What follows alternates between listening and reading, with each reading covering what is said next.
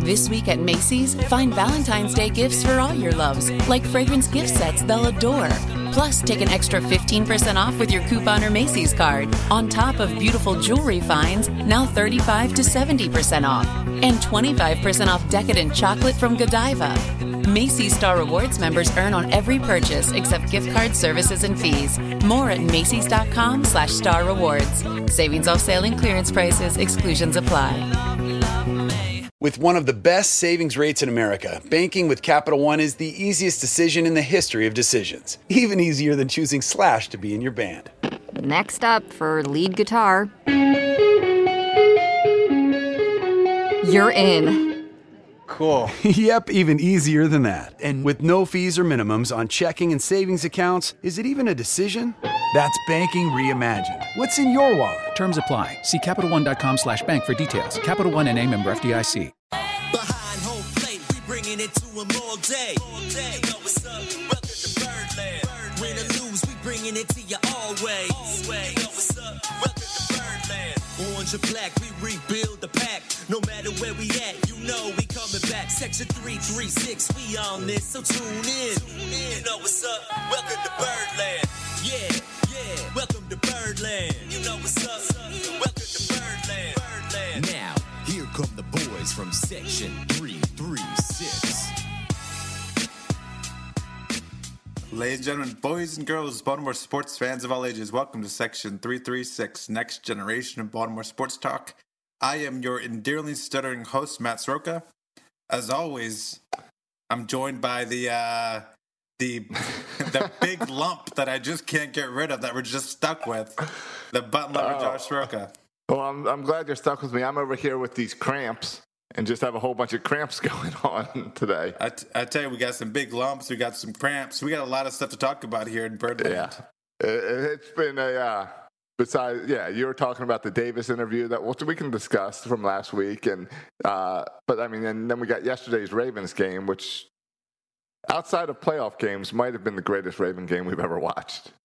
Yeah, that game was uh, insane. I don't have a very good memory. People start pulling out these.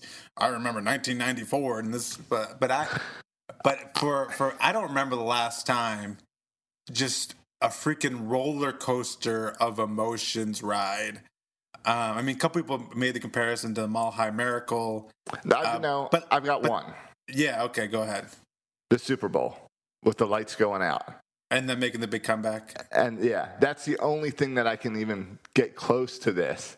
But, But that the- wasn't. but the- uh, yeah. but it doesn't it's just the weird it's nothing like the emotion of seeing lamar come out of nowhere back off the toilet straight to the field Yeah, but it, it did have that same. I think it's a good example because the weirdness of it, right? There's also a weird factor, Well- and there, with the Ravens, there's, there was this weird factor, and then you had like our secondary.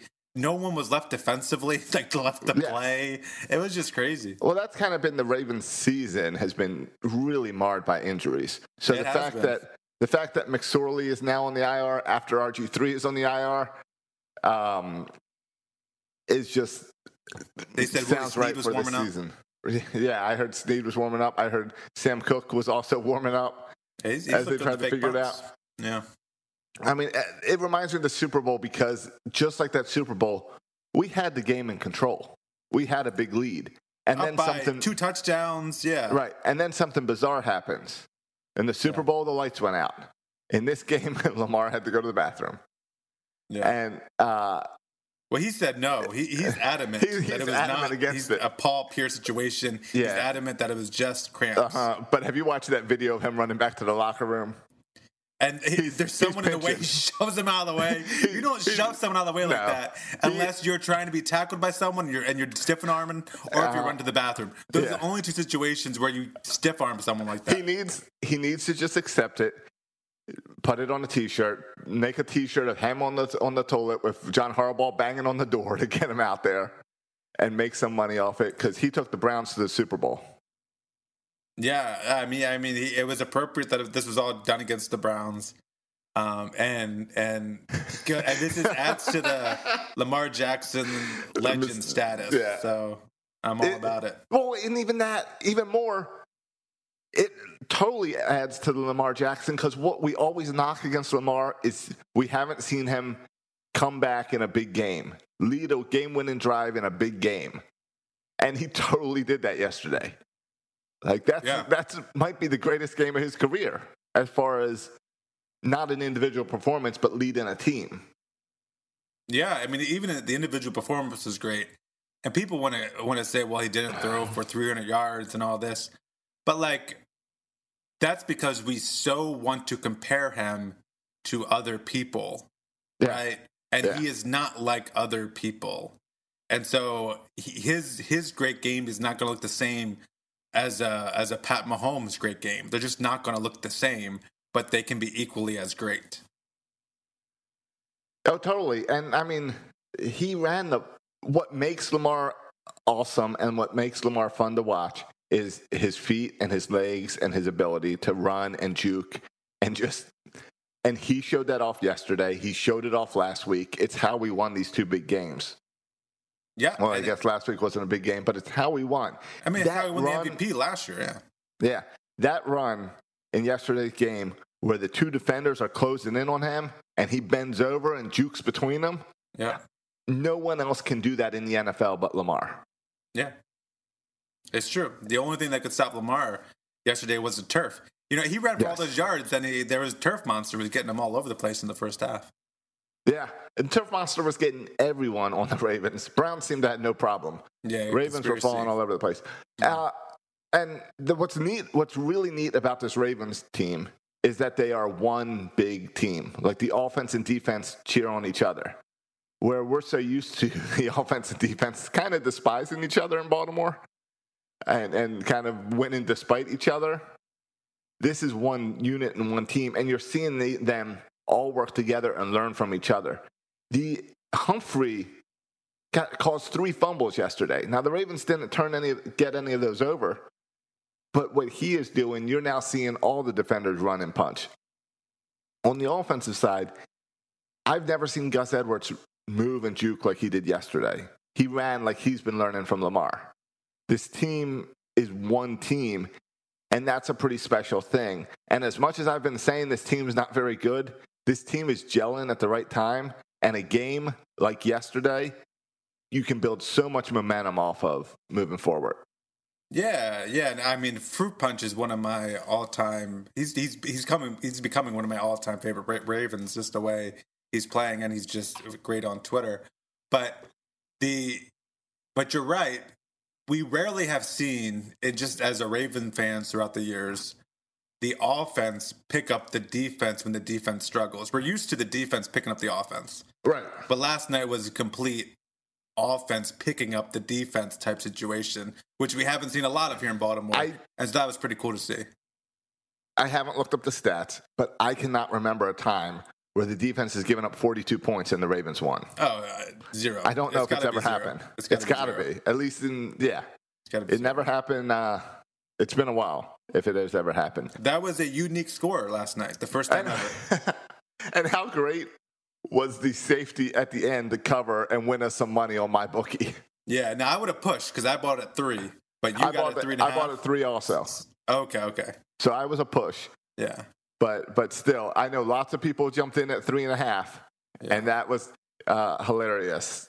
For I jumped. I jumped in even even bigger at plus one. I'm a big fan of that now.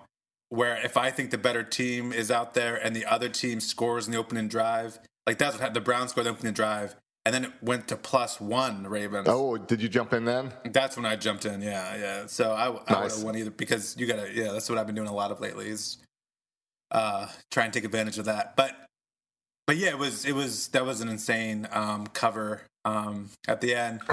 it was And it was just, just it was just and it almost like fit the mood of that game It- because it was just an insane game. well, and there was no reason for the safety. All they had to do was throw the ball out of bounds or throw it somewhere. There was no reason to give up two points there. Well, Yeah, it was like well, one of our guys like batted the ball, the lateral, and Yeah. forced it into the Oh. end zone. Yeah, yeah. How nervous were you when that lateral went a little longer than comfort, a little longer than normal?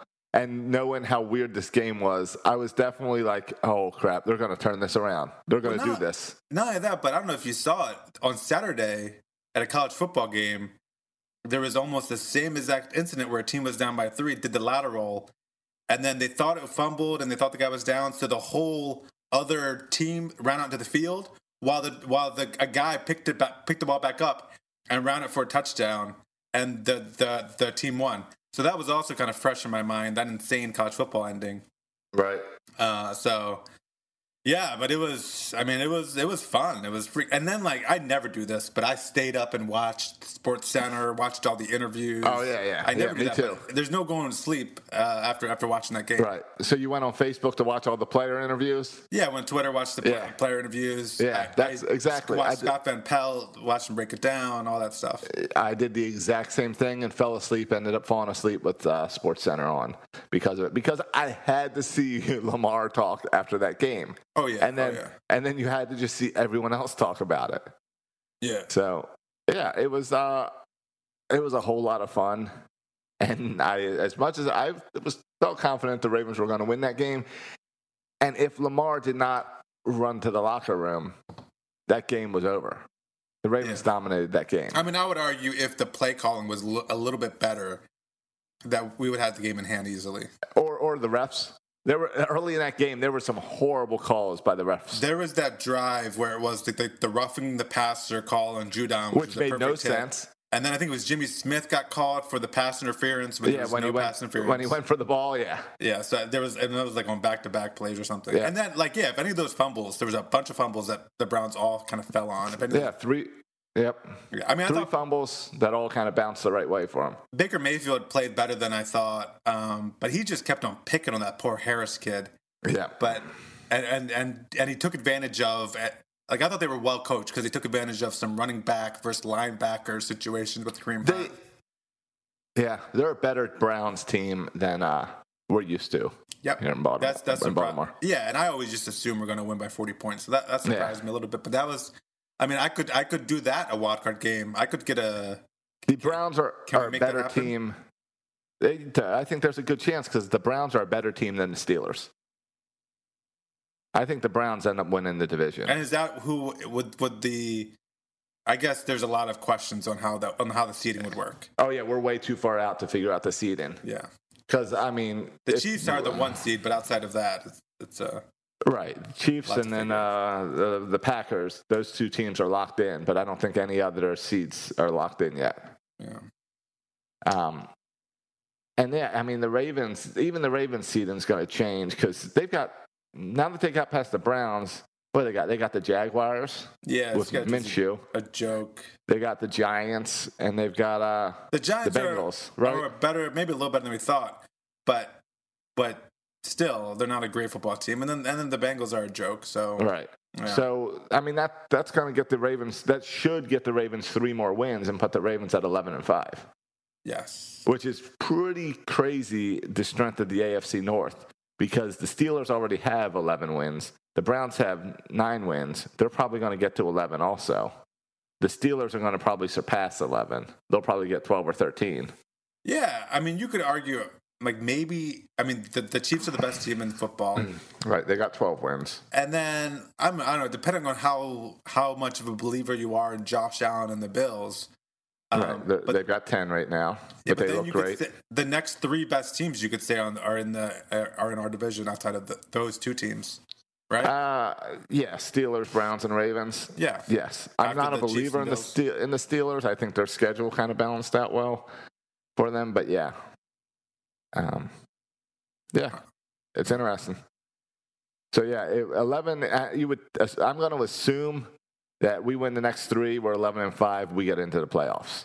yeah, But when you got that's the Browns good, and you've got the Dolphins playing well, and you got the Colts playing well, and the Titans playing well. Oh, yeah, Titans too. I, I didn't mean to sleep on the Titans. Yeah, Even the too. Raiders. Yeah, The Raiders they've have been a chance. struggling lately, but yeah, So hopefully 11 wins is enough. Yeah, it is. I mean, the AFC seems to be the, the superior division this year, Right. or conference this year, and there are there are a lot of bad, there's some bad teams like the Bengals and the Jets, and then there's a lot of really good teams. So- Yeah. Yeah. Then on the other side, right down the street, you got the Redskins in first place or the Washington football team in first place at six and seven. Yeah, it's been a, a great story. Um, I haven't seen the latest update. Is Alex Smith? I know he went out last game. Is he done? He's projected to play. Is, oh, he is. Okay, that's Yeah. a great story. Good for him. Um, Yep. So we jumped into sports really fast there. I know. I wanted to get into. You know what I'm, into now, Josh? What are you into? You ever get into this? And this is like the least, the last thing I thought I'd ever get into, but I'm super into it now. Like personality types, Oh, Enneagrams? You doing the, the Enneagram? I'm a All right. type nine. What are you, Josh? Have you done I, the I haven't, enneagram? I haven't done it yet. Oh, I'm super into Did you do? Enneagram. Hold on. Did you do a real Enneagram or an app? I read a book, Okay. All right. and now and now I'm listening to podcasts. all right. All right. Is the Enneagrams a Christian thing? The book I I, read was a Christian book, and the podcast I'm listening to is a Christian podcast. All right. I think Enneagrams is just a Christian thing. I think Oh, it's is it? like the uh, five love language type. I think it's But the the new version of the five love languages. But the personality types aren't tied to Christian things. I, I know it's not, but I don't hear anyone talk about Enneagrams except for in church and church Oh, really? people. And like, I hear pastors and people who work at churches talk about Enneagrams. yeah, I heard it from Emily's family. He's all into it. Uh, yeah. And you're a nine? What's, a, what's the main? Are you a nine leaning three or something? Well, that see, I don't know what my wing is yet. I'm still searching for my wing. See, there's an app that's supposed to tell you this, but I haven't done it yet. Yeah, I took the I took a couple this is like a while ago, like maybe a year ago. I took a couple websites things and I Uh-huh. got conflicted results. So I was like, I don't buy into the nonsense. And then I, I got the book where Bethany loaned me the book. So I, I read the book about it and like the nine just spoke to me. And then I started listening to podcasts. I don't care about any of the numbers. I'm just into the nine. But I like it because But what's what's up? All right, but a nine nine's the peace person, right? Yes. Here's what I like about the nine. All of my bad qualities as a human, I'm starting to realize it's not my fault. It's just the number, right? Because nines are indecisive, um, have problem making decisions. Nines don't want to pick sides. Uh, nines are lazy and easily distracted and look for things to distract them, um, especially when they have things that they need to be doing all these things are negatives about my life that I thought was just my own problem. But now I realize it's it's not my problem. I'm just a victim of my number. Except you're not a peacemaker. No, it's it's I can understand both sides of an argument. All right, all right, all right. That's what it is. I just choose to understand both sides of the argument and use that in negative ways, not But in that's it. peacemaking ways. But I could So use the- that to make peace if I wanted to. Okay, so you just so you're a peacemaker who can understand both sides, so you choose which side you're going to aggravate. Yeah, but that's the thing. Like, I mean, it, it happens in politics all the time, where I totally understand kind of the conservative viewpoint, and I totally Yeah. get kind of the liberal viewpoint. Right, And but you argue thing. on whichever side, whoever you're talking to. Yeah, and then I, I go back and forth. Sometimes I don't even mean to. I just it just happens. Um, and like I'm like I, I don't like All right. conflict. I'm a little more. Um, if All I right, have an issue with someone, I don't come right out and say it. Like I, all these things, I, it's not All my fault. I'm a nine. All right, I'll figure out my number for next week. Okay. But here's my problem with the Enneagram nerds. I, I'm, I'm, I love it. Yeah, go ahead. Everyone who's all these Enneagram people are obsessed with Enneagrams. Yes. They, they, there's the whole But way they, what- they what- talk. Yes, but why why are you listening to a podcast of Enneagrams if you already know? Oh, I'm a nine. I'm this. And I, What are you learning from the podcast besides Yeah. how to judge other people and Well- walk around and go, "Oh, you're a seven. I bet you lean three. I'm too egocentric to Josh to even do that. I, I skip all episodes except for episodes dealing with nines. So I have no idea about any other number. But isn't that a one? That's isn't like a one like a obsessed on yourself. Um, I, I think one is like um, a perfectionist, which is not me at all. Right, right. So, I, Um, so I thought like one would be the guy who only listens to himself. Yeah. But, but, you know- but no, because I'm still in the self-discovery stage here of, of this enneagram, right. So I don't know. So I don't like. I don't like. I'm sure if I knew what Emily was, like, it would help me in that relationship to deal with her. But know, like, oh, this is her being a three. But You wait, wait. You're obsessed with enneagrams. You know you're a nine. You don't know what your wife is. no, she's too enigmatic. I can't. I can't figure her out. So she hasn't. She hasn't done the, the survey or read the book or anything. She hasn't read the book. She did some online stuff, and she got different results every time. The, Ah, okay. the online surveys, I think, are bunk. I don't know about the app. right. So how do I find the out? website is bunk. So how do I find out my number without spending a week reading a book? You got to read the book. What's the, what's can I Or- audio audible audio I'm, book? I'm sure it is. I got it somewhere. I can tell you the title. I'll text to you. But like, well, what what I did to start off with is, you know, my my wife's family's really into it. I asked Yeah. them, what what do you think I am? And there was much heated debate about what my my, my number was. Oh, I can understand that. Yeah, this is like people get passionate about this, and Yeah. then and and Enneagram people love to judge Enneagram people. yeah, yeah. And- But what the, the that's the great thing about it though. They're not judging you. They're saying you're not. Oh, he's just a nine. He's just a terrible human because he's just a nine. Like it's not even my plot. Like they don't All right. judge me. They just judge my number, which is great. All right. Um, let's see. But yeah. But anyway, they suggested right. that I was a nine. So then I started reading up on nines, and I was like, oh yeah, that's it. All right. All right. So um, all right. So uh, number one is the uh, reformer, idealistic, self-controlled, perfectionist. Yeah, I don't think that's you. Now, two is the helper, Karen, generous, people pleaser, possessive, achiever, individualistic, in- investigator, loyalist, enthusiast, challenger, and peacemaker. Are the are the uh, Yeah, but the Josh. things. Yeah, but but those mean nothing. Like I'm a peacemaker, but I'm not a peacemaker. That's just that's a misnomer right there. So I don't. I don't buy those. uh This Can't. It's more complicated than that. Okay, all right. It's more complicated than just the title. Oh, what animal are you? I don't know the animals. Aren't that That's- ani- I, I mean, I mean, that's because I've never been into. I've never been into. I mean, are you talking about astrology or something? Like I've never been. I, I don't know. I've never been into any of these personality things before, but then I just started reading this book. I was like, oh my gosh. And I thought, like, what I thought with all these personality things was, and we're going to get to the Orioles because I want to talk about Zach Pop in a second. But I thought all these personality things were so like generic that oh, just because your egocentric mind, you can make yourself fit into any of these. And that's what I always thought. But then I was reading, I was like, crap, no, I'm definitely not one of those people. I'm a nine. All right, all right. I'm with you on you being a nine because I looked up what animal a nine is. A nine is a whale. Whales go with the flow. Whales are chill and peaceful. Whales are in tune with their environment and whales around them. Yeah, Uh, and and a great source. They get blubber. They're uh, All right. they're If the, there's other whales around them, they're totally in tune with them. They're not super speedy and take their time. that sounds about right. yeah, they embody divine serenity. I, and So I was yeah, you're a whale nine. I, and I was reading about like I'm doing my di- di- di- dissertation, and like this is not a nine thing to do. Right? This is really ambitious. That'd be some other number. But the only reason I'm doing my dissertation is because my teacher just kind of put me into the program, and I never just got out. So I just kind of went with it because she told me to take this class, so I took it, and then I never got, I never gotten out. Like I've had no, I have no big ambitions with my dissertation. It's just like I've just been stuck in this program, so I just kind of go ahead and and do it. All right.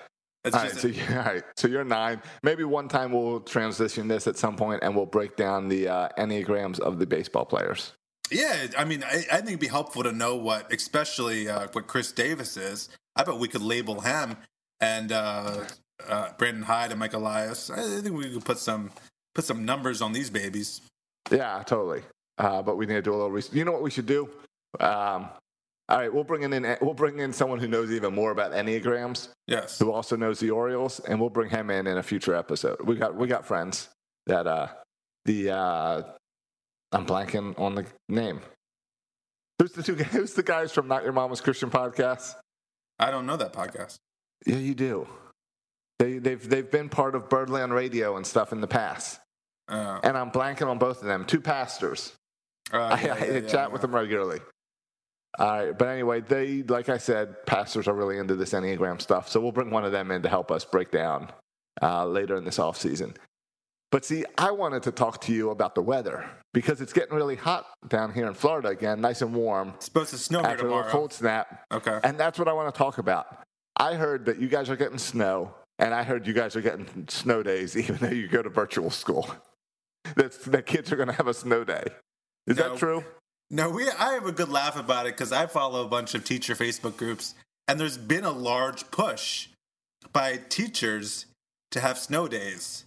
Still, even the virtual school, and I'm like, teachers, we don't right now. We our people are already hating on teachers somehow for the virtual thing, and now you want to still do snow days. Like, chill out. And so I don't. It's not a real thing. Like, we don't have snow days. Though I will say on the Eastern No. Shore, It is a real thing. I've got it right here in front of me. it's not in Queen Anne's County. Not not not, not in my county. Uh, but other schools might be doing it. all right, Queens Anne, Queen Anne's doesn't have it, but Calvert, Charles, Frederick, Oh, Howard they all? County, Montgomery County, Prince George's County have all announced that they will still have snow days. I don't know. Do people not want to get out in the first week of June anymore? Come on, people. Well, and that's what I, that was my question was like, wouldn't they just let you get out earlier if you didn't use your snow not, we have four built-in snow days. We don't use them. They go to the uh, yeah. We, we get out four days earlier. All right, but so all right, so Queen Anne's hasn't announced anything yet. I'm going to be very ashamed if you guys get like four inches of snow and get a get a snow day for you, I get- virtual I'm- virtual school. I'm getting sick of these teachers. Sick of them. well, at least your teachers aren't kind to strike or anything yet. You're not threatening that, right? Like some of the other districts. I, I mean, I don't know what Josh. I don't know what would happen if we decided to open up tomorrow. I, I don't know. Oh, that's true. That's true. I mean, the can only reason that. we haven't is because we've been sticking with virtual school. I don't know what would happen if we tried to open up. Well, what's the lockdowns like in Maryland now? Do you have like restaurants and stuff are all completely shut down now in Maryland, right? I, I think it's still a county to county thing. Um, so I know in Anne Arundel County they're shut down. In Baltimore City they're shut down. I think in Baltimore County, but I think in Queen Anne's County you can still go to the All right. restaurant. All right. So maybe all right. So we can still have our Ravens are in the uh, playoffs party in Queen Anne's County. Yeah, Eastern Shore here. We Yeah. don't, The the, we the have no Florida of, respect the Florida of Maryland. yeah, we have no respect for for, All right. for government here on the Eastern Shore. All right. Well, we will plan that um, and and see how that goes. So, um, anything else besides we before we get back into Orioles or back into sports? Anything else going on with you up there? Now, I mean, I recently had a birthday, and I just I hate my birthday so much. I, Why? Why do you hate your birthday? I hate birthdays, Josh. I hate them What- so much. They just make me so angry. I, I just all day I just simmer with anger the entire what are you turning? Thirty-seven. 37. So right. I'm angry that I'm getting old. So I'm already mad about that. Uh huh. Yeah. And then like people text me, makes me angry because then I got to respond back. People Facebook me. Literally, I did not know I was friends with half the people Yeah. that Facebook Facebook messaged me happy birthday. Like, what am I Mm-hmm. Supposed to do with that, dude? I haven't talked to you in literally 20 years. You know what I did last year? I didn't respond. I, To I anyone like on button. Facebook. I just liked everything. I didn't. I don't even think I liked it last year. I just didn't get on Facebook for the day Yeah. because it is the Facebook. If you're not close friends with it, the Facebook is annoying. it's just so insincere and i and, but it's like they're trying to be nice but it's taking me off because it makes me realize how disconnected i am with Yeah. all these so-called friends that the only time i hear from you is once a year with the happy birthday message and then i just get angry Yeah, it it, it makes me consider defriending people. That's what, I, I haven't consider. done it ever in, on 'Cause I'm- facebook i need to go through and like clear up my friends list i do Yeah, and I've got I've got and I've accepted anyone. So if you're a three three six listener and friended me, I accepted you. and I have some 336ers who wish me And- happy and there's birthday, some and, I sincerely great. appreciate it. right, and, I, and, and that, right, and my birthday's next month, so yeah, hmm. I'll appreciate it too. I, I know it's coming from a good spot, but there's some people who I know who I haven't seen since high school and haven't had a conversation since high school, and they're gonna make a comment on it, and I don't really care. But see, Like- and then All right, that's And- why I Yeah. text you because I feel like if someone texts me on my birthday, then we're close enough that you have my phone number and it's something special. Yeah, I prefer a text over Facebook message, but but even the the text, uh, I got to respond to it. But I I don't get a ton of text, so it was it was fine. But I, I don't even like feel like I don't I don't feel the need like to acknowledge it. Like let's just I wish I literally wish there wasn't a birthday and we could just all move on with our lives. Mm-hmm. But the but the other thing is, I also all this is mixed up in feelings of guilt when people also say happy birthday who I'm like, crap, I should talk to that person more often. And then I feel guilty for not talking to this mm-hmm. person more often. And that makes me more angry. And so I just I- get angrier and angrier. And by the end of the day, I'm just mad until I watch the Ravens crush the Browns. And then I feel happy again. I, I definitely texted a few people today because I saw a picture on Instagram today and made me think of them. Yeah. So then I went to that next level. Yeah, I, I need to do that more. Yeah. Like I don't, and I, it's why I don't post on Facebook a whole lot. I, I posted Christmas lights this weekend because I put a bunch of Christmas Oh, lights up on my house the videos, yeah. to music, so I wanted to show that off. Absolutely. But I don't like really comment that much on people's stuff on Facebook because what I'll do is I'll see, oh, it's so and so's birthday, and if I care about that person, I'll send them a text message instead. Yeah. I'm not going to send a Facebook message. I'm going to send a private you and me conversation. Yeah. Yeah. So that's where I stand with uh, with Facebook and birthdays. Yeah. But, But, I, but I'm getting more and more where I have several friends, like from college, and we message each other quite often on Facebook, who I don't have their phone numbers. We just communicate on the Messenger and Facebook. Yeah, I, I got yeah, I've got a few people, I guess, like that. Uh, but they're more newer friends down here in uh, where I've made new friends down here in Florida, and like, there's a good amount of them that I don't have their phone numbers. Yeah. So I just text through Facebook Messenger. I never exchange phone numbers now with new new people I meet. We just do the Messenger on Facebook for, for the Yeah. most part. Yeah, that's a weird one. You're right. I don't know how that works because, like, on my softball team down here, I don't know the phone numbers of anyone on the team. We all just message. Yeah, it's like a Because lot we're on of a group. school friends like that. Yeah. So if I need like a ride, if I want to ride to the game or go get together for some practice or something, it's all through Messenger. Yeah. Yeah, that's weird. I don't know how you make that transition to, hey, uh, can I have your phone number? What is there anything that a phone number does that a Facebook message can't? Um, yeah, I, guess, I mean, it depends on how active the other person is on Facebook and Facebook Messenger, I guess. Yeah. And yes, you can call and actually speak to someone. Oh yeah, I forgot that. the You know, the whole do. talking, the talking, uh, the thing. So Yeah. I, I bet you can probably do that on Facebook Messenger too. But I like, uh, and I like, um, we'd have to see how many text messages. I don't send a ton of text messages. If I delete my text messages for work, then I think most of my text messages are Raymond games with you and dad. Yeah. Like, I don't send a ton. Uh, So, yeah, I guess Facebook Messenger would work fine for all that. I was having people over for a bonfire last Friday, and you know what happened? I, I invited some people out, And you got per- the corona. one person, no, one person said yes, and like we're in a group text, and the other person just like called. He didn't text at all, just called me. A guy my age just called me to talk to me about it. Yeah, yeah. I, I, those guys drive me crazy. I work Like, with a guy not like that. Do one he text. says- he's a caller. Yeah. yeah, yeah. I, I got a guy that. it.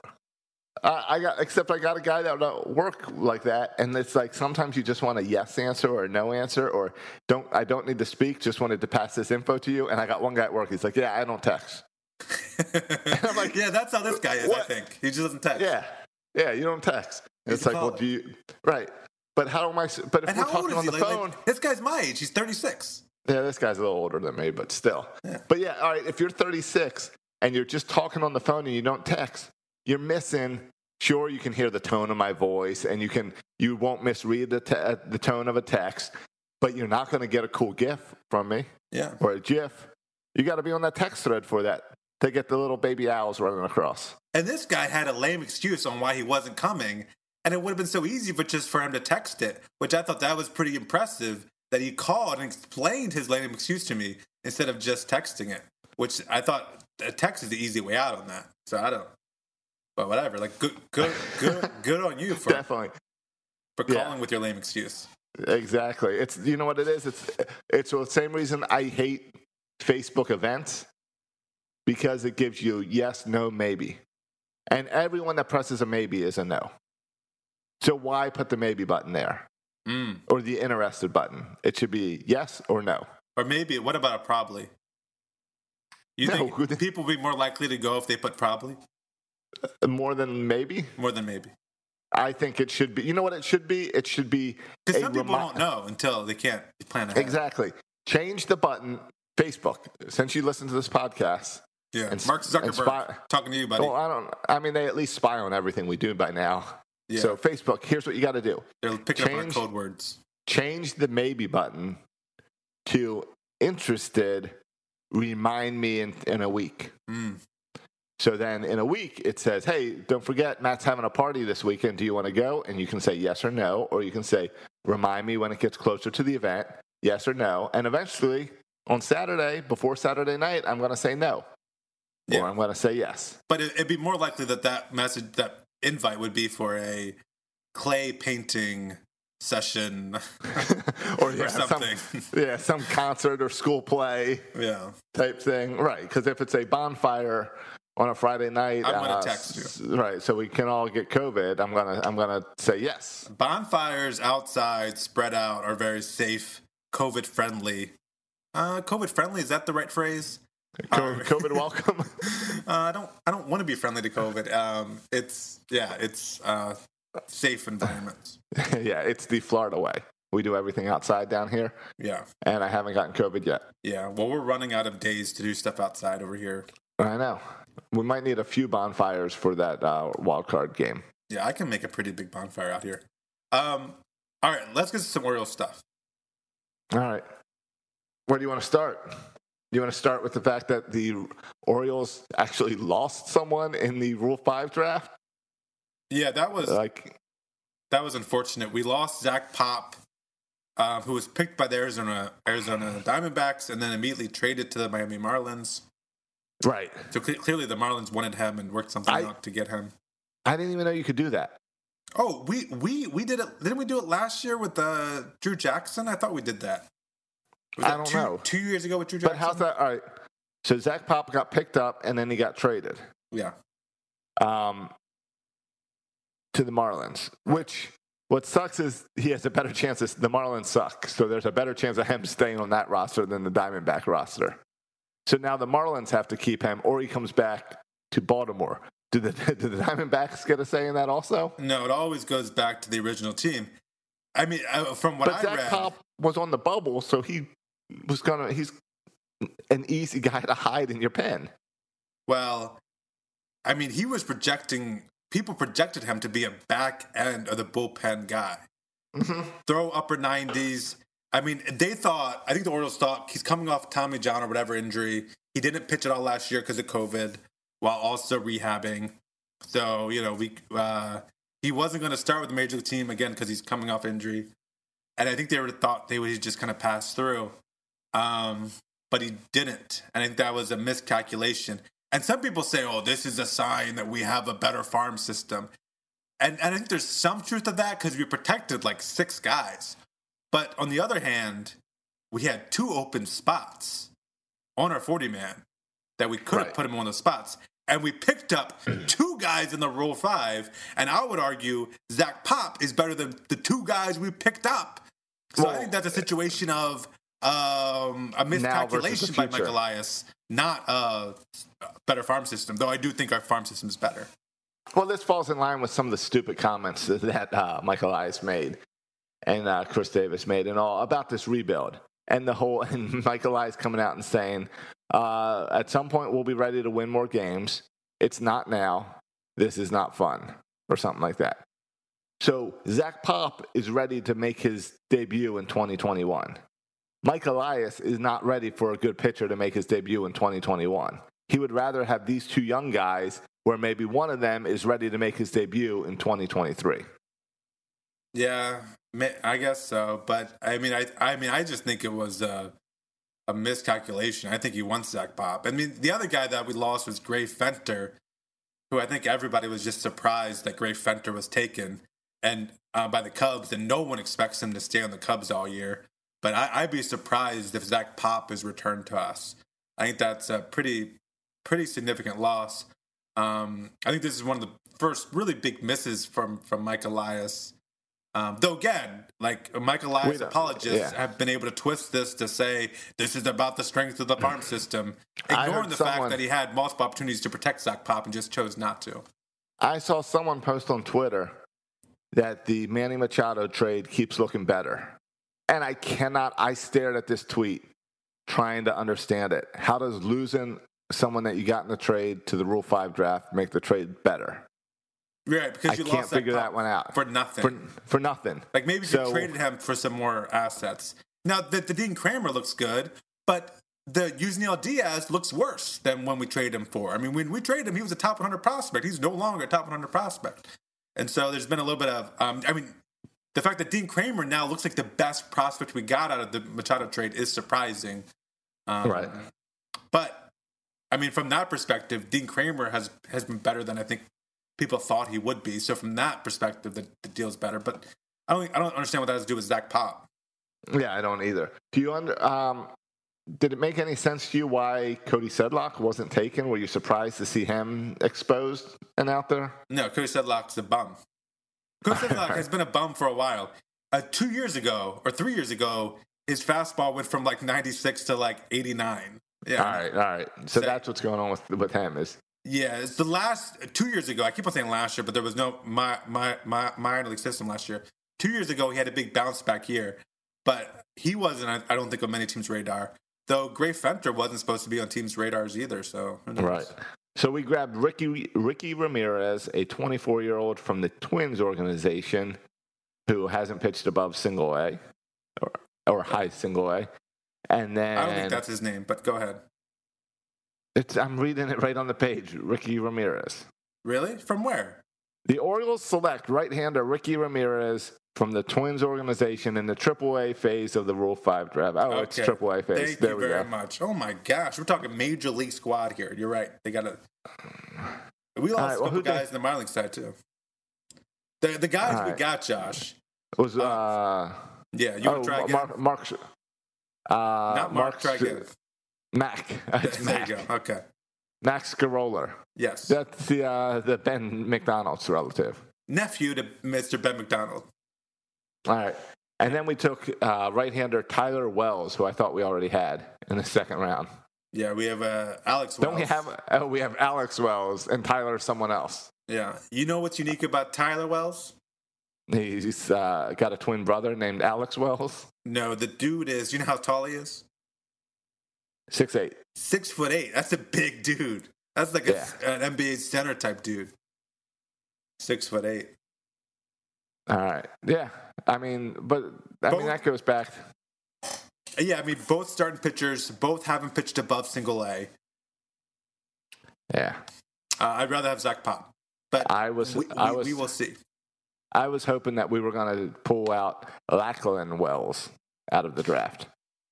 That is Alex Wells' brother, who's in the Twins organization. Yeah, yeah, that we talked about a few weeks ago.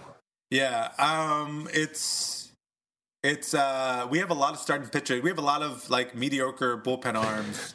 We got, Um, we got a lot is- of uh, guys that can throw balls. Yeah, I mean, to, to your point, Josh, if Michael Elias, seriously, like I'm not going all conspiracy theory here, but Zach Pop could have contributed as a back end bullpen arm. These This guys year. are going to get shelled um, Yes. if, with, if they play. Um, I'm assuming one of them will stay and one of them will go. But if Well, I, I, I last think, year I think we took two. Last year we took two, and neither stayed. Right? yeah, and the year before that we took two and one stayed. Was that Santander? No, I think, two- that, I think that was uh, that was Drew Jackson and Richie Martin. all right, all right. So Martin stayed. Yeah, Uh, so all right. So Martin was a Rule Five pick by Elias. Then. yes, All right. So we've got That's one Rule Five. year.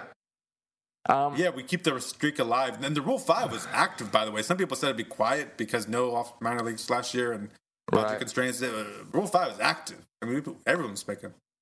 Yeah. Oh, I mean, well, yeah. That was the only kind of exciting part of the virtual winter meetings. Well, Like there was no, there was no. Um, I don't know. Always the fun parts about the about the winter meetings are like Scott Boras holding his own press conferences, and the got agents fighting in the parking lot, and all that other stuff that goes on that you miss out on the virtual meetings.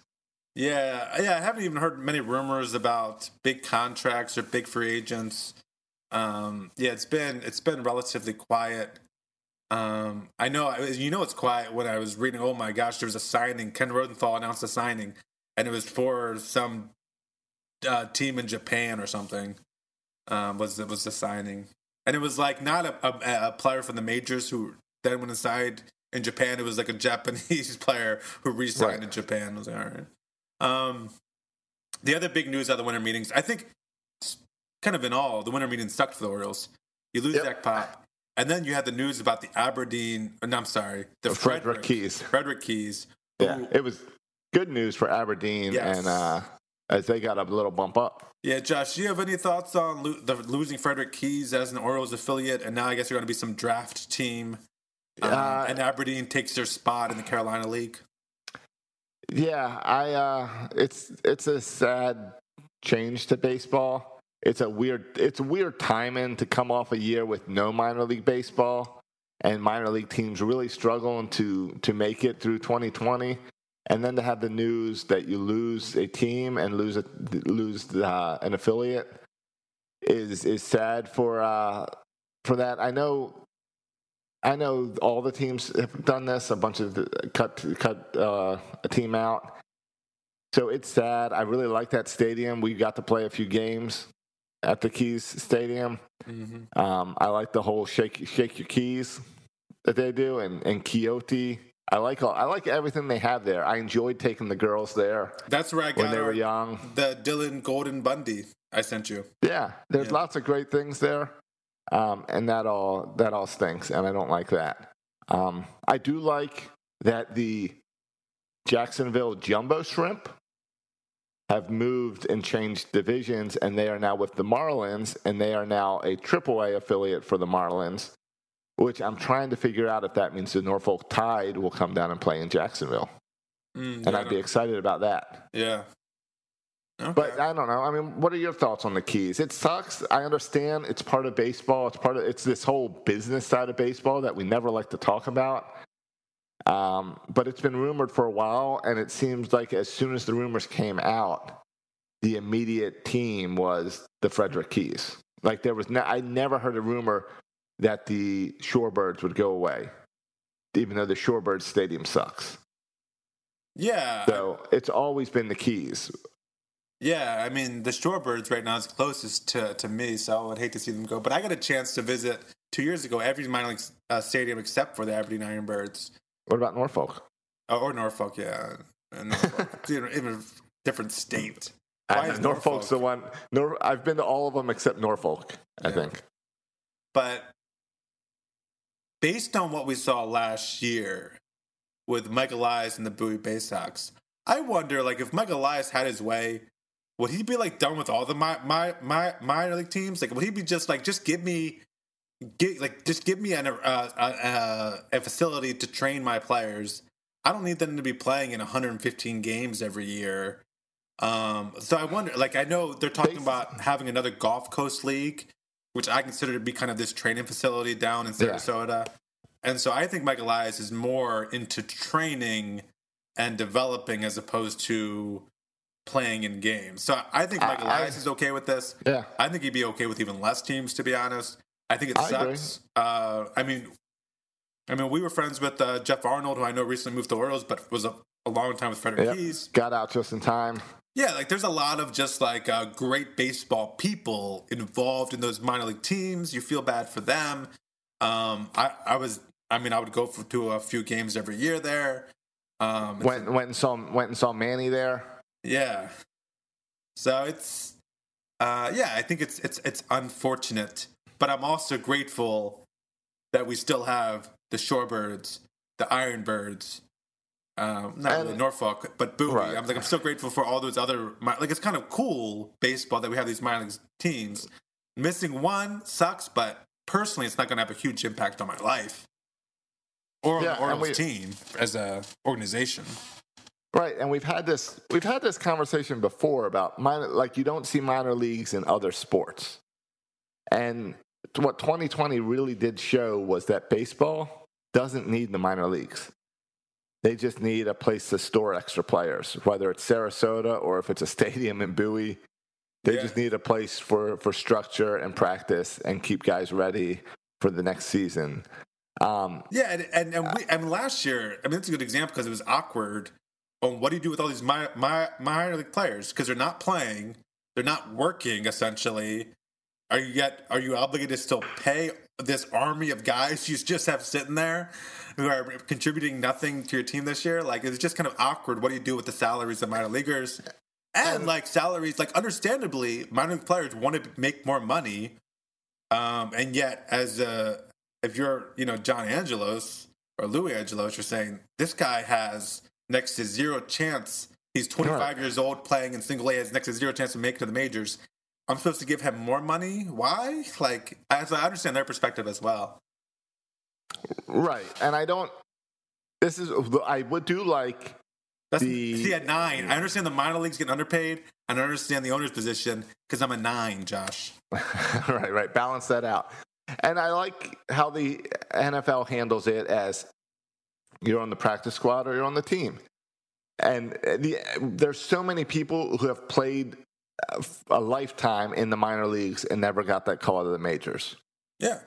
And I don't, there's something to say about football, and a guy gets drafted, and you either make it or you don't. You're either ready for the big league or you're not. There's no, I'm going to hold on to this guy for six years, hope, and maybe he'll be ready, so that I can then control his his life for another six years. But that's that's the the Caleb Joseph story. And isn't that great when someone like Caleb Joseph is able to bust in the majors and now has had a nice major league career? And if the minor league system had shrunk before Caleb Joseph, he might have been. There's a good chance he would have already been done and never had this nice major league career and made a lot of money. So Caleb Joseph, Josh, would have been done skis in your in your version. Right, yeah, that's one good story. And I would say uh, I prefer on the other side. I like the idea of like players like Ben McDonald who got drafted and then immediately goes to the majors and pitches. Yeah. Or Dylan like this. Bundy, who immediately goes to the majors and pitches and then goes in the minors and is gone for 10 years with injuries and then Exactly. comes back. Yeah. Right. That, that story sucks. Um, and baseball is different. The minor leagues do draw attendance. They do. So if you so if you can afford to have these people develop, I understand the purpose and the need. I love the idea of this other league that uh, Aberdeen could be in, or uh, Frederick could be involved in, where it's like guys who other teams can claim.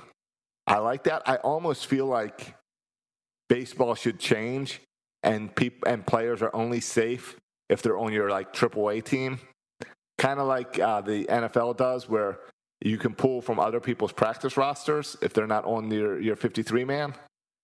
I kind of like the that idea, and I'd like to see baseball.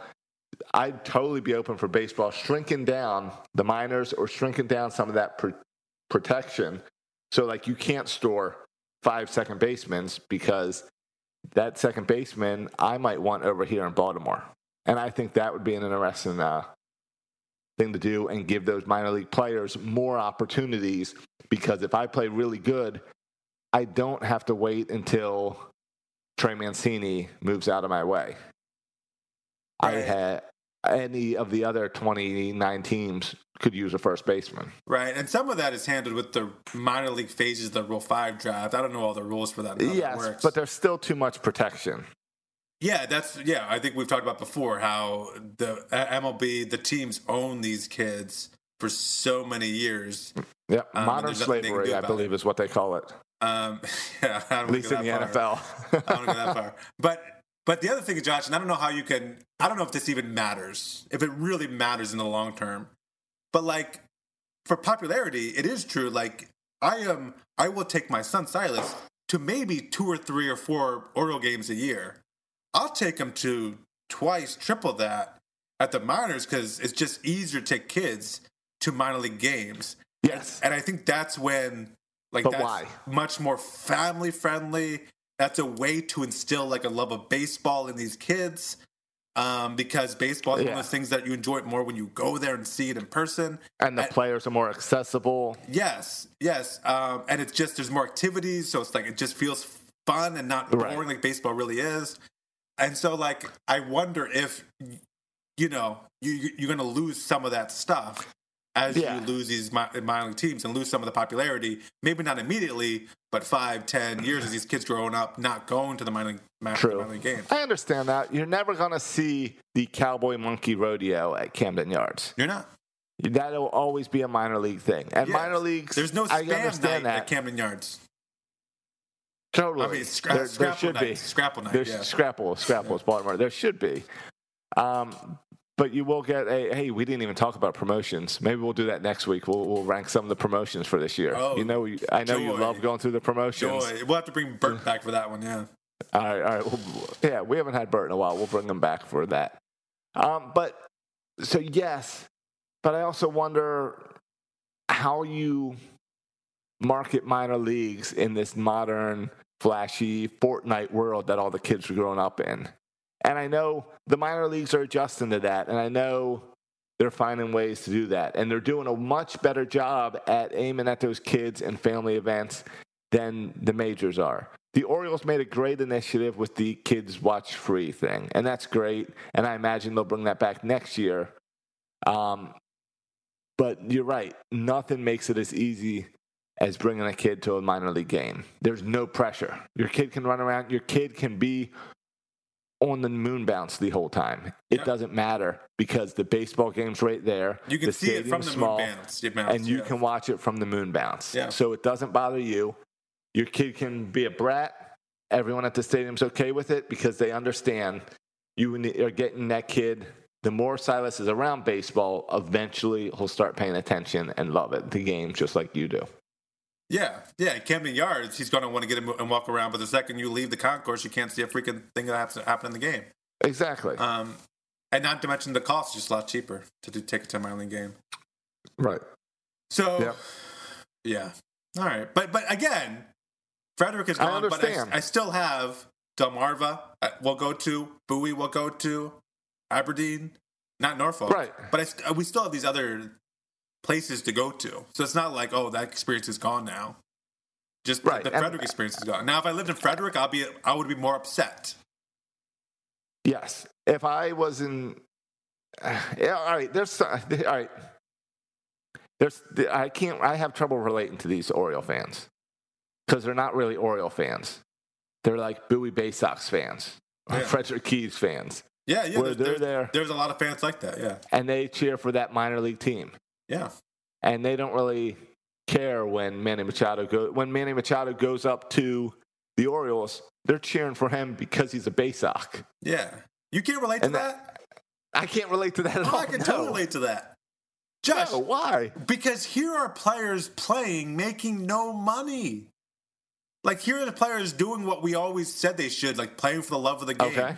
We got a bunch. You got 25 year olds who are still struggling at Bowie. 27 year olds still struggling at Bowie for their one shot, making next to nothing, having to work summer jobs or having to work off season jobs to get by. Like I think there's like baseball. There's some purity to baseball at the minor league level that gets lost at the major league level. yeah, Um, but I can't watch a player without hoping that he gets to the majors and helps the Orioles. yeah, Like, Yeah, I mean, I'm with I you. can't- Like a 28 year old at bat, I'm not, and at single A, I'm not watching that at bat. Like, t- tell me when, Ru- when Ru- Rutschman's up, and I'll, I'll sit down and watch it. all right, exactly. Yeah, no, I'm, I'm with you on that. Though I get the appeal of minor leagues, but again, I'm a nine. right, right. Try to make everyone happy. um, yeah, so yeah, it sucks for the Keys to go away, and for especially for those guys who have been Keys fans for years. But I understand the business side. Yeah, and I do think there's I think there's too many minor league teams. I've always said there's too many minor league teams for the Orioles. When there's high A, I don't I always been confused. Why do we have high A, single A? And it's all because they wanted another level of baseball. And it's well, we can't go any lower than A. So I guess we're gonna make high A and low A. yeah, And that doesn't and that doesn't even count the Gulf Coast leagues and the uh, international leagues. yeah. I mean, it seems like what you want is not just games to play but you want coaching time. And so I think that's why they added the Gulf Coast team because they're still like the Orioles are not getting rid of a ton of players. In fact, they're, they're Right. going to have their most active international free agent signing period ever, I think, according to Mike Elias. And so there's going to be an influx of those type of players this year and next year and for years to come. And so you need some place for those players to go. And I think the Gulf Coast League is a good kind of first stopping point where you can actually do more coaching when you're dealing with a bunch of 18, 19, and 20 year olds. You can do more coaching and less playing of games there, hopefully. I, I think that that's the plan. Yeah, I hope so. And again, that more focus on coaching, I think we kind of saw it proved out this year. Yeah, I think that's what the Orioles want to do. They want to get, be able to work with pitchers on their spin rates and work with hitters on their, you know, whatever contact and all that stuff with their Right. fancy little tools they put at the end of the baseball bat. I, I got that fan. Did I tell you? I told you I bought one of those fancy tools. Yeah, I got it sitting over here charging behind my desk. Um, to to make my softball bat better because I had a crappy year. Um, do we even want to to touch? Sarasota to the Gulf Coast League. Oh, I, I definitely show. looked up uh, friend of the show, uh, Patrick Jones. I was about to say Alex Jones. That's a different guy. Yeah, he's not a friend of the show. Uh, Patrick no, Jones. Patrick, Patrick Jones, but he is not in Florida right now. He's doing his like training somewhere in the middle of the country. Mm. Um, do we do we even want to cover Chris Davis's Zoom call that upset a bunch of Oriole fans? No, I was actually kind of rambling on just so we could not talk about Chris Davis. All right, because you know what, Chris Davis isn't sorry about his 160 million or whatever, and I'm not sorry either. A deal's a deal. I'm sorry. Move on. I'm sorry. You, you I mean, don't I'm care, sorry- I'm you sorry. don't care that he's single-handedly bringing down this franchise. That that makes no difference to you. I I don't think he is single-handedly bringing down this franchise. You don't think he is? No. Okay, that's What do you fine- think? that's are fine, you Josh. saying- are you are you are you trying to say that if Chris Davis wasn't here, Manny Machado, Manny Machado would still be here, and this team would not be rebuilding? Are you blaming the rebuild on Chris Davis? Josh, I'm Is that what saying- you're trying to say? I'm saying, first of all, I have a right to boo Chris Davis every time he comes up. And even if Chris Davis hits a home run, I'm going to boo him as he as he wind as he runs around the bases. That contract. But no, at this point, we're rebuilding, so it doesn't really matter. But the dude's got to step aside next year, Josh. I can't. We can't do this for another year. We can do it Oh, for yeah, one if more year while we rebuild. Next Yeah, year, we got to move on. This is it. no, this is this is his last chance. This is not his last. I don't know what chance has to do with it. he's he's as far as chance wise, he's done. He can ride the bench this year if he wants, but after this year, the Orioles got to we'll cut him. see. Like at We'll this, see. I don't. I'm- At the lump, Josh does not change if he's on the bench or if he's sitting at home. The lump for the Orioles, like the cash amount, does not change whether he's sitting at home or sitting on on the bench. So why do you insist, if you're the Orioles, on having this guy sit on the bench when you could have him sitting at home and there's no difference in cost? I don't really understand that. because because maybe he can help because he looked good a- in spring training last year. But there's a better chance Come on, nine. that Renato Nunez can help than What can this guy help. what type of nine tries to send him at home? Yeah. I don't know because he's a good guy and everybody likes him. He is a good This guy. is Chris Davis with the Baltimore Orioles, and I'm listening to Section 336. And I Uh, you you want to send that guy home? no, I, and I can make an argument, Josh, that he has done more good with the money he was given than the Orioles would have done with if they kept that money. You know what I'm saying? Like as far Oh, as totally. giving Yeah, to charity giving it away. Yes, and giving to He- he, definitely spent the money better. like Peter Angelos, I don't know what he would have spent it on, but I think it, the money went to a better place. Even going to Chris Davis because he's filtered a lot of his money into these positive causes. yeah, I um, I'm with you. But people hate. People hate. It's just like People hate. Yeah, It's just like uh, people, especially people with money. People hate people with money. Every time I see like the Amazon commercial about there's all these education commercials about like Amazon giving money it's a- to education purposes, and I just I every time I think about two things. I think about how Amazon has made everyone's life so much better. And then my next thought is how many people hate Jeff Bezos. well, And I- well, right. It's just I know me laugh. everyone's everyone's trying to trying to uh, blame this virus on Trump or China or something. or Bill Gates. Uh, we need, yeah, or Bill no, Gates. gets we blamed for the vaccine that has Right. We need to blame it on Bezos because he's the one who's making out like a cash cow in all of this. Yeah, It's because more people are doing Amazon than ever before. yeah, you, We've got a we've got a Christmas season that everyone's going to buy everything from the internet. yeah. You think Bezos has like a team in his lab now, coming with up with other All right. devices to keep people home from leaving their houses? Part of it is Bezos looks like an evil villain. He does. He does the evil villain, and he's got the amount of money that all evil villains have. Yeah, uh, Yeah. Well, and I like when people post online. Jeff Bezos has enough money to give everyone in America one million dollars, and he'll be and not and not lose more and not lose and still like be a billionaire or whatever. Yeah. still be a billionaire. But then I do the math, and I'm like, that's wrong. Why are people retweeting this? Hey, It doesn't work that way. Yeah, you don't you, you you lost a few zeros in your math, yeah. and then I realized Jeff Bezos deserves all this money because everyone else on the internet is stupid. Well, forget deserves or not. Like, has Bezos made your life better? like, Yeah, exactly. yes, he has. Uh huh. Right. So don't be angry at Chris Davis. Think of the joy he brought you when he was hitting those dongs. The the the with Adderall, Chris Davis. Yeah, Think of the joy that brought. That's where I was going with that. That that he is doing a lot of good things with his money. Um, that that that that was my connection. But really, like at this point, it's not it's not Chris Davis's fault because you can talk about how he's a nice guy and all, and it's not his fault that he sucks at baseball, right? It's not really his fault. He just kinda it's sucks. not- it's just no. like it's not my fault that I'm a terrible person. I'm a nine. He's just as bad at baseball, and he got a big contract.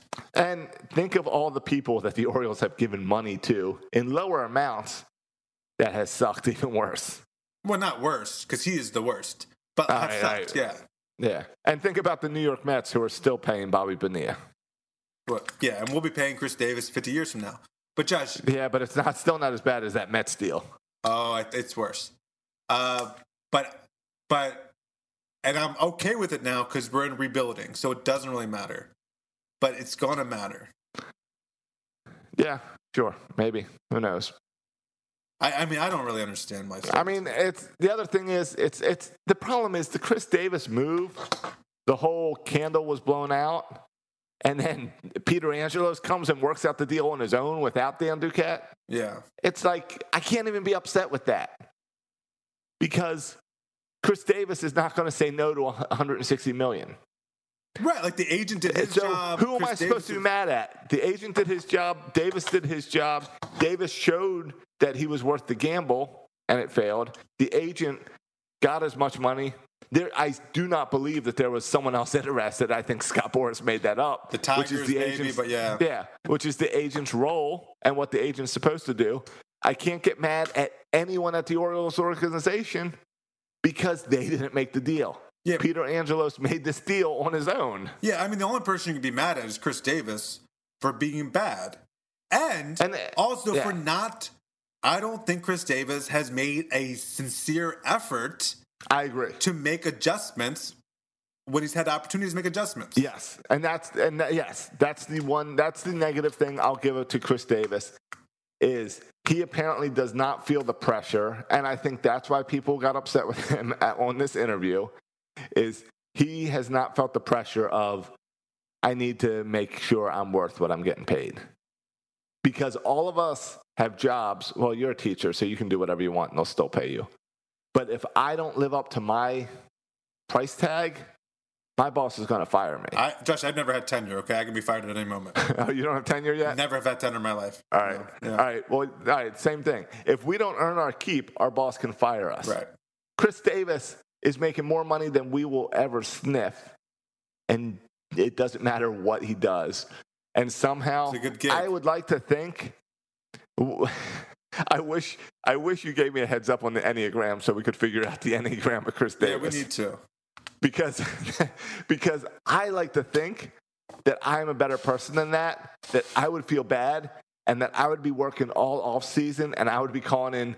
I would be calling in uh, uh, hypnotists and therapists and psychoanalysis people and baseball people and anyone I can to try to figure out what's wrong with me.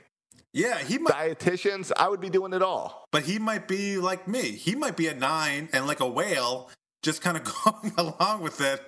Right. But Right.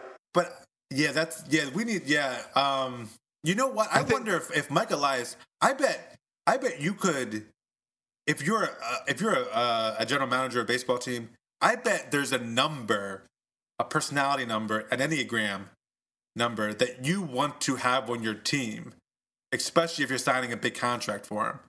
I don't know if Michael Elias wants to hire me as his enneagram expert to like uh, sort through personality Uh, types right. to say who's worth the money because who will improve and get better even if they're they're they're, they're given a large sum of money. Uh, but Michael Elias, if you're listening, I'm up for that job. Yeah. Now, do you think Chris Davis will have any motivation with pressure of Trey Mancini coming back and uh, Mountcastle and some other first basemen on this team? Listen, if he didn't have motivation the last year, the year before that, the year before that, I don't see any difference now. Right? Like, Yeah. I, I don't see any change. Like maybe he'll lift some even more weights. I wish. I wonder if Mike Elias thought about. You know, you saw what happened to Robinson Cano. He's uh, was suspended for the year because of steroids, Yes. and they don't have to pay him. Right. That's- Davis, If you can slip something in, in Davis's drink where you don't have to pay him for a year, make him go away. uh, Davis, this is a great way that you can get out of it. You've already got enough money. You get busted for steroids, and we'll all say, "Oh, we understand." That- he was trying to come back. He was trying. He took the steroids because he needed to do something to get back. Yeah. th- And this, we'll, then we'll all feel bad for you. You'll slip away, and we can all move on. this is the That's one. way better than saying, "Here, take all your money back." for the first time in history, taking steroids could improve a guy's reputation. That's pretty wild. yeah, that's a weird one. But but he- Davis, think about it. Consider it. he's always at least I feel like mentioned retirement, except for this offseason. He hasn't even Yeah, talked nah. about it. Um, yeah, I, I would like to see. How come they just can't cut cut cut cut a deal, Josh? How come they can't say, okay, okay, Chris, we're gonna keep ten million dollars, okay, of your contract, of your billion dollar con- uh, contract. You keep the rest. Just go away. Like I would think that you could make a deal like that at this point. Yeah, I think it's because Davis isn't ready to give away. But it's Give it embarrassing for Davis. Doesn't he, He that? bunch- it's embarrassing for uh, him. Well, I think Davis. All right, if I was Chris Davis, yeah, and as I am the Chris Davis apologist on the show, yeah. You've been I would say- embarrassing a plate. I would say that I came into spring training last year looking really good. The COVID delay and stuff really hurt me because I kept working out, kept working out, and I You ended up hurting nice arms. myself. Yeah, Yeah, I was looking really good. Came basically in, looking the, good. Yeah, The beard is working for me. The fact that I can rock the beard now and not have to shave right before spring training works. yeah. I was doing really good, and I got hurt. I really hurt my knee and my hip this past season. That really screwed me. I've been spending this off season um, trying to get healthy like everyone else, and I'm going to come to spring training and give it one more try because I still enjoy playing baseball. Okay. I'm gonna put the over under at ten starts for Chris Davis at, this year. Ten And starts. you know when it's you know when it's time for um, when it's uh, the uh, the uh, bold prediction time. You know when my bold prediction is going to be the same that it's been every couple years. Yeah, and I'm gonna make fun of you every uh, like, and I've, I've been It's right got- every time. got- You've been wrong every time. At, at some point, though, he's got to be the comeback player of the year. Uh, no, at some point he does not have to be. There's no rule saying that Chris Davis has to be the comeback player of the year. Time now for bold predictions. You know, I put a new uh, I put a new button in the soundboard for you, and then it kind of got ruined because the guy got hurt yesterday. But I knew that you were going to like. Next up, Chase McSorley. Chase McSorley. They call me Chase McSorley. I went out to the bar and I woke up in a sorority. I knew you. Were, I knew you really liked that song, so I, I love loaded Trace it up. McSorley. I loaded it up when uh, Lamar went down with the COVID, and then uh, Lamar came back and played. So we got no Trace. We got some Trace yesterday, and I Trace even looked okay out back there for a little bit. Yeah, I mean, now if, he, out- if he could have a wide receiver who could catch the ball, he would be even better. But yeah, yeah, I- I, I, love Trace McSorley. I hope he sticks around. Do you like Trace McSorley as a backup, or do you think they should use him more in a little tight end wide receiver position, like uh, like the guy in New Orleans? Taysom Hill? Yeah, Taysom Hill. No, McSorley is just a little dweeby guy who, who's not good enough to be a starter. He's just, I like his personality, so he's a perfect backup. But but wouldn't you like to see some type of trickery or something with Trace? No. Somehow we get no, him in the game. No, he's no good. He's a bum.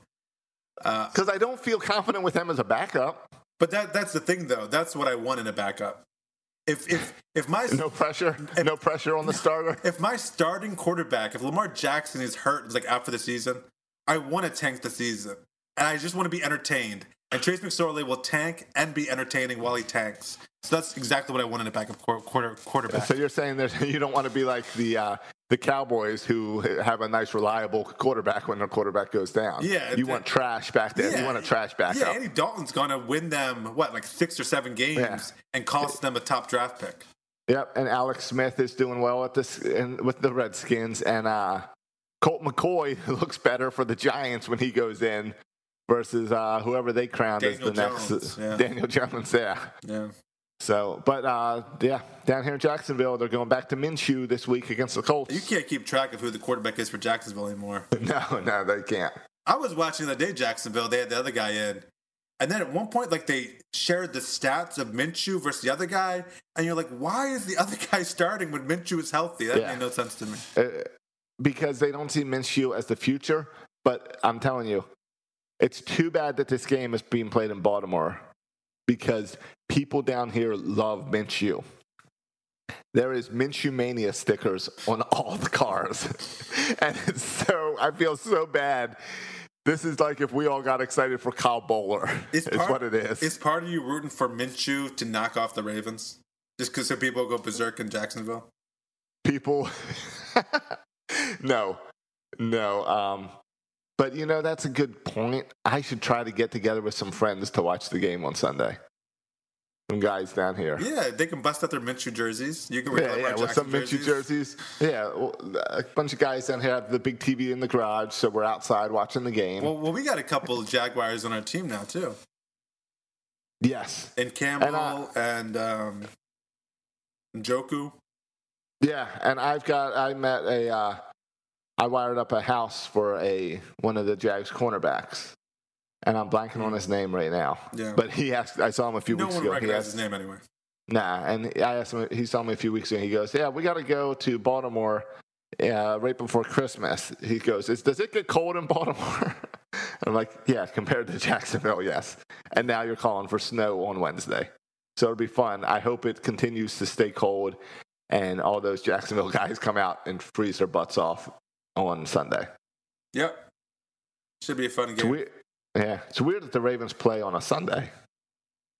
Yeah. Can't remember the last time we had a Sunday game. Well, this is a weird NFL week where we got Thursday games and Saturday games and Sunday games. oh, do Saturday games start up this week? There's like a four o'clock and an eight o'clock game. Yeah, on Saturday. All right. Well, that's exciting. Can't wait. Clearly, you haven't been checking your fantasy roster for when games are playing. All my fantasy roster is all set up. As uh, we got three Sorokas in the playoffs this year. They just announced today that Christian McCaffrey's doubtful again. That's great news for me. what a bum he is. Uh, my team is uh, my team's looking okay going into this. I've been riding Taysom Hill, and I guess Drew Brees is not going to play again this week.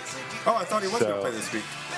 I don't know. I saw fan- I saw Oh, that on uh, my fantasy stats. His projection went from two points to 19 points. Oh, I thought this was the circled return week for, for Drew Brees, but maybe that's changed.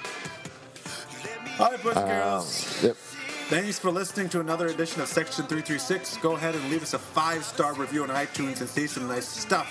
Maybe you can also share your Enneagram number.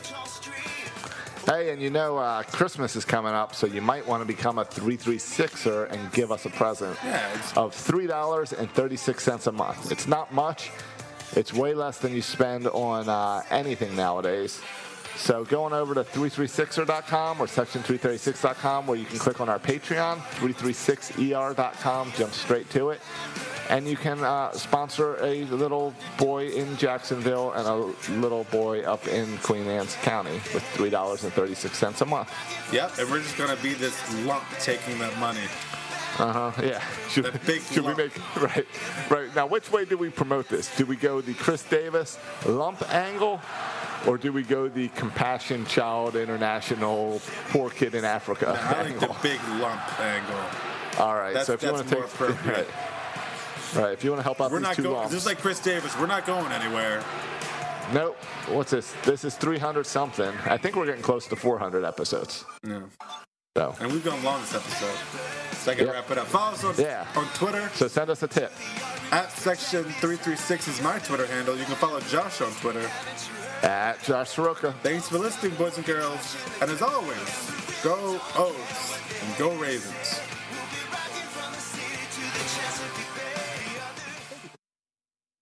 Podcast. Please go to iTunes and Facebook for all complaints or the occasional compliment. If I were you, I would not take any baseball advice from these guys. Josh and Matt were raised by an Orioles obsessed father, and Bert, uh, well, Bert fell in love with Don Mattingly. He has a thing for mustaches. This week on RVER, sponsored by Progressive Insurance. Oh, that new doctor is dropped dead gorgeous. Please, he's just another RV League educated surgeon with good hair. No, he's different. Nurses, we got a Class C motorhome with a detached driver's side mirror. Meet me in the OR. Stat. Right away, No, doctor. no, no, she's on break. I'll handle this one. Oh, you conniving little. When your RV really needs saving, Progressive has you covered. See if you could save with a leader in RV insurance. Progressive Casualty Insurance Company and affiliates covered subject to policy terms. This week at Macy's, find Valentine's Day gifts for all your loves, like fragrance gift sets they'll adore. Plus, take an extra 15% off with your coupon or Macy's card, on top of beautiful jewelry finds, now 35 to 70% off, and 25% off decadent chocolate from Godiva. Macy's Star Rewards members earn on every purchase except gift card services and fees. More at Macy's.com slash star rewards. Savings off sale and clearance prices, exclusions apply.